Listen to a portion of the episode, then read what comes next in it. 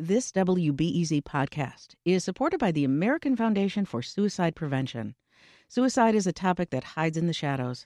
It's time we talk away the dark, learn how to spot the warning signs for suicide, and how you can have an open, caring, real conversation to help save lives. Visit the American Foundation for Suicide Prevention to watch the new short film and learn more at afsp.org slash talkawaythedark.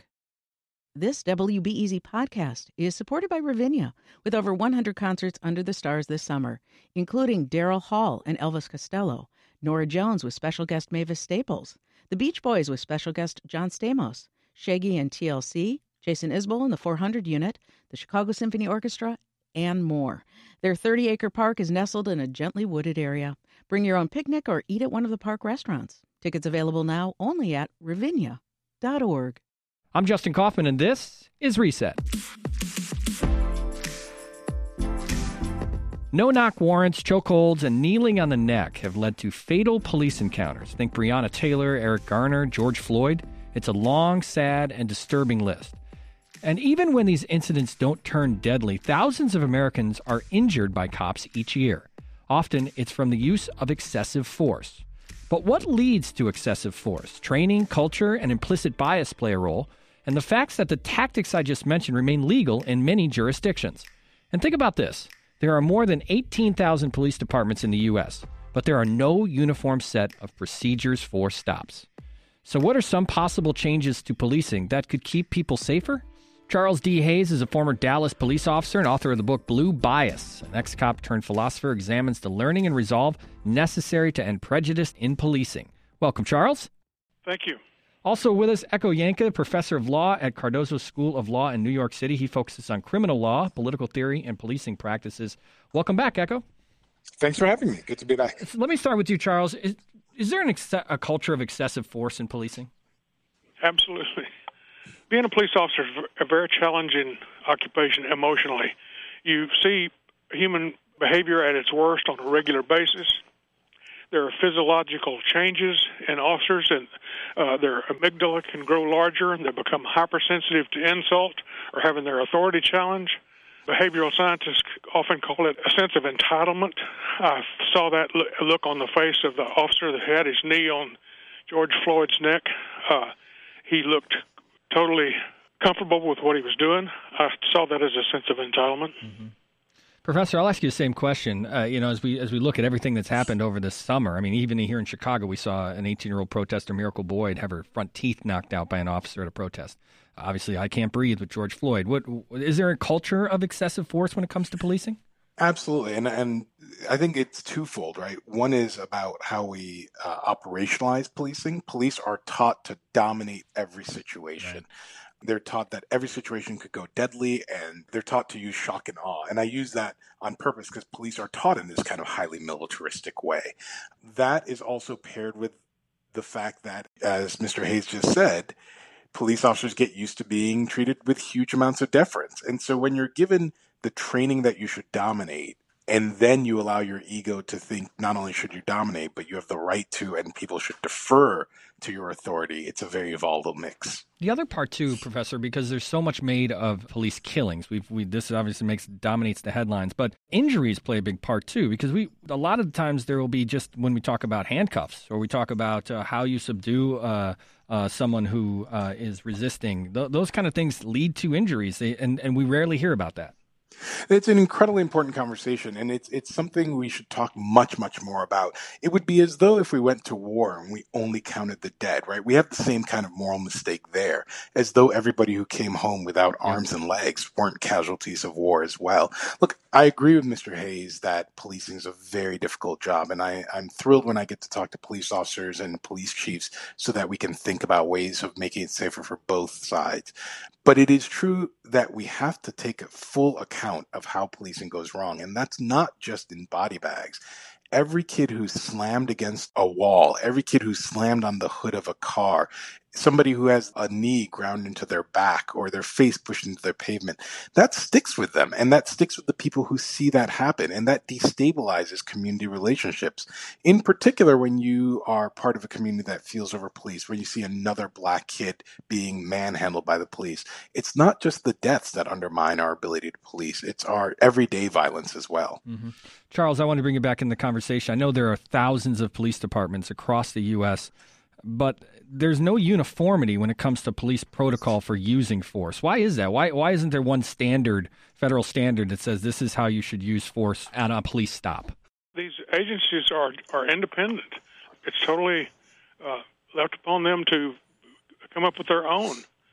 There are low income communities all over this country where a double standard in policing has been in existence from the very first time the first officer put on a uniform actually, it's a tradition. Charles, it's been a couple of years since you've been a police officer, but when you were a police officer, things like chokeholds were the standard. I guess the question is just about standard procedure when it comes to arrest. I mean, a lot has happened since uh, the 60s and 70s when you were a police officer, but when you talk about the things that you would use, chokeholds and others, was there a standard uh, when it came to arrests? In those days, chokehold was, was standard. Uh, we never gave it a second thought. Professor, when we talk about that, just this this idea that there's no uniformity, it, it seems strange when we talk about a, a, world where we have a lot of regulations and, and rules, and a lot of that does come from the federal government. When we're talking about independent uh, police departments, yeah. when did that happen? Why is that still the case? Well, so this is deeply built into our Constitution, right? So when you teach constitutional law, the powers that are left to the states or localities, we call them the police powers. And that includes everything. But the, the point is that policing is such the archetype of independent local control that even things that aren't policing are called police powers, right? The police is the central example of what independent local control looks like in our law. Charles, one thing you talk about uh, in the book is implicit bias. Uh, how does implicit bias lead directly into these instances of excessive use of force? Bias is what brains do. It's not something unusual. We categorize and sort from the time we're toddlers until we die. I'm 77 years old. I grew up in a culture in which it was common for children to have good reasons to believe that most of the people that lived in nice houses were white, that nurses and teachers were nearly all women, and doctors and lawyers and people in professional occupations were almost all white men. And if you think that that attitude is not internalized by people growing up, uh, it's just ridiculous. I mean, mm-hmm. the way bias works is you don't have to you don't have to hate, you don't have to have uh, animosity towards another group of people. All you have to do is see them as different enough to treat them differently, and that can make the difference in whether you you think that they're carrying a, a weapon or a cell phone. Yeah, Professor, same question. I mean, when you hear that and you talk about implicit bias in policing, obviously that uh, has negative connotations, and, and and most of the time we think that's an individual choice, and and to yeah. hear Charles, it's that may not necessarily be the case. Not only is it not individual, but we have to start thinking seriously about the fact that this is a historical choice, right? So if I told you, for example, that recently freed slaves were loitering and were criminals and were not hardworking in 18, you know, 75. You would think that's absurd. I mean, these are people who have been recently freed from chattel slavery. But one of the great new books, Stamped from the Beginning, which I recommend to all your listeners, is a book precisely about how we took black people who'd been recently freed and started calling them criminals, right? Because they were loiterers or because they were stealing or because they were dangerous. My point is, in American history, we have long decided that black people and black men are dangerous and criminal. And that's a story we've told ourselves for hundreds of years. And in the same way, people then did not think they were making things up. There are people walking around today who say, I'm not biased. It's just black men commit more crimes. Mm. And they don't see the way this story has been created throughout our history. Yeah. Charles, you also write about an issue that I think is also at the core of this, which is authoritarian personalities uh, and how they're drawn to policing. How does that play into this picture, the idea of an authoritarian personality? Well, law and order. I mean, order it means rules, and authoritarian personality are just drawn to it. It just it feels right, and it's an, it enables them to, if they have contempt, to apply it to the people who think they think deserve it. Mm-hmm. And Professor, does that resonate with you? Yeah, I totally agree with Mr. Hayes, but I also think again we can't think of this as an accident. Police, uh, police departments know who they're hiring, right? Mr. Hayes will tell you many police departments, big sophisticated ones, give psychological tests, right? And we sort for people who prefer uh, authoritarianism. We sort for people who are aggressive. And then we train them and we tell them they have to dominate and that they have to be aggressive. And, you know, lots of these are good people who want to help. But when we sort for the most aggressive people and then we turn around when moments go out of control and say, who could have seen this coming? We're ignoring that we're making social choices that lead to these results. we see this a lot. And we saw this in the case in Kenosha with Jacob Blake, and, and Sandra Bland comes to mind as well, uh, where a police officer loses his temper within seconds because someone wouldn't follow the rules. The rules are broken. Uh, an offender or, or someone who is a who is a citizen walks away and that's not acceptable to the police. Now, Professor, is that because of the training? Is that because, like we're talking about, authoritarian personalities? What is it about the fact when when faced with the idea that someone is is not listening or disrespecting or or possibly not following the quote unquote rules? That excessive force comes into play. You're absolutely right. And we as citizens have to seize this back. In fact, those people are not breaking the rules. They're within their legal rights to walk away from an officer. Look, officers want to be treated with respect like anybody else, and I believe in treating people nicely and, you know, like every parent try to teach my kid to be polite. But the thing that police officers have grown too used to is not wanting respect, but wanting obsequiousness, right? When you ask Sandra Bland to put out a cigarette in her own car, that might be the polite thing to do, but you don't have the right to demand that. We have to reinstill a culture where police officers realize they're accountable to citizens.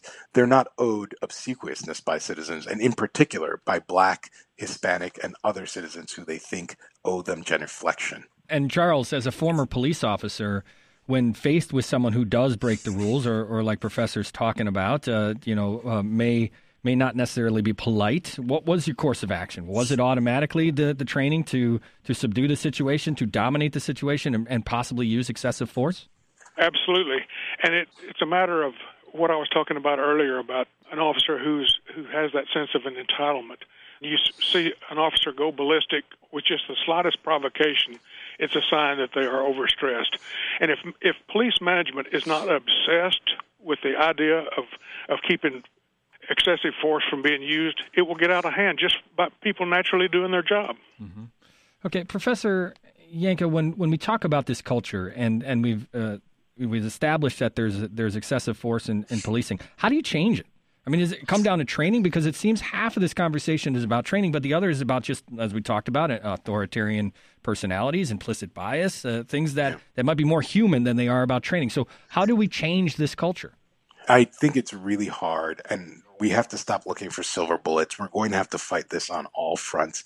Mr. Hayes is absolutely right. We have to put police officers in positions to succeed. We have to cut down the stress on officers. We have to take care of our officers. We have to care about our officers.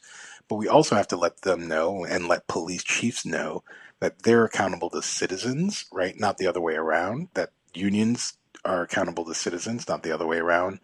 And lastly, what I said last, we have to choose officers who get into this not to dominate, who don't just think service is, you know, uh, beating up bad guys, but who understand that service through violence is the last thing you do. Right. And Charles, the book that you wrote, I mean, it, it essentially is a guide for police officers from your experience being a police officer. What do you hope comes out of it uh, when when you're writing a guide for police officers as a former police officer? Well, police officers need a big picture perspective, an education that enables them to look at humanity from 30,000 feet so they don't become jaded and cynical by seeing behavior at its worst. That's what happened to me. I, I experienced what you call burnout.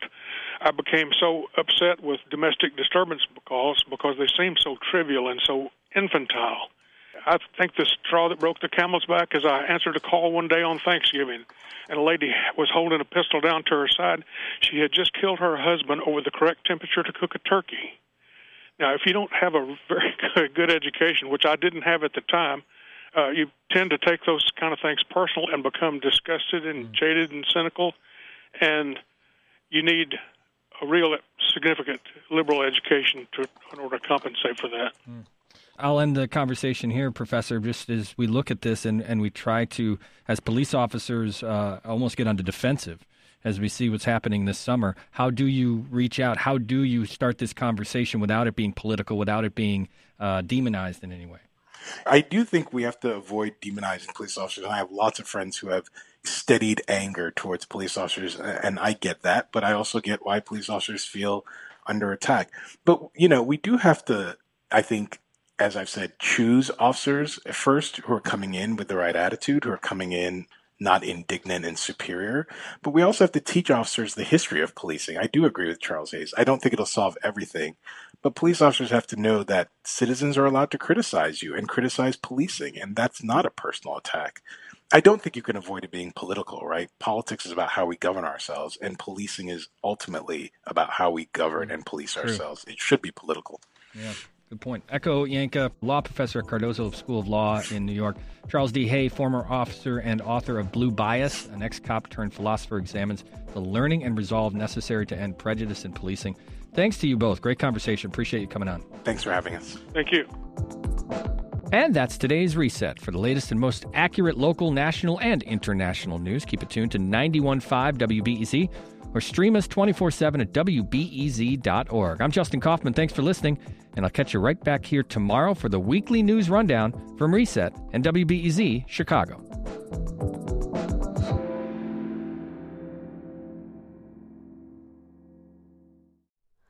Hi, it's Terry Gross, the host of Fresh Air. We bring you in depth, long form interviews with actors, directors, musicians, authors, journalists, and more. Listen to our Peabody Award winning Fresh Air podcast from WHYY and NPR.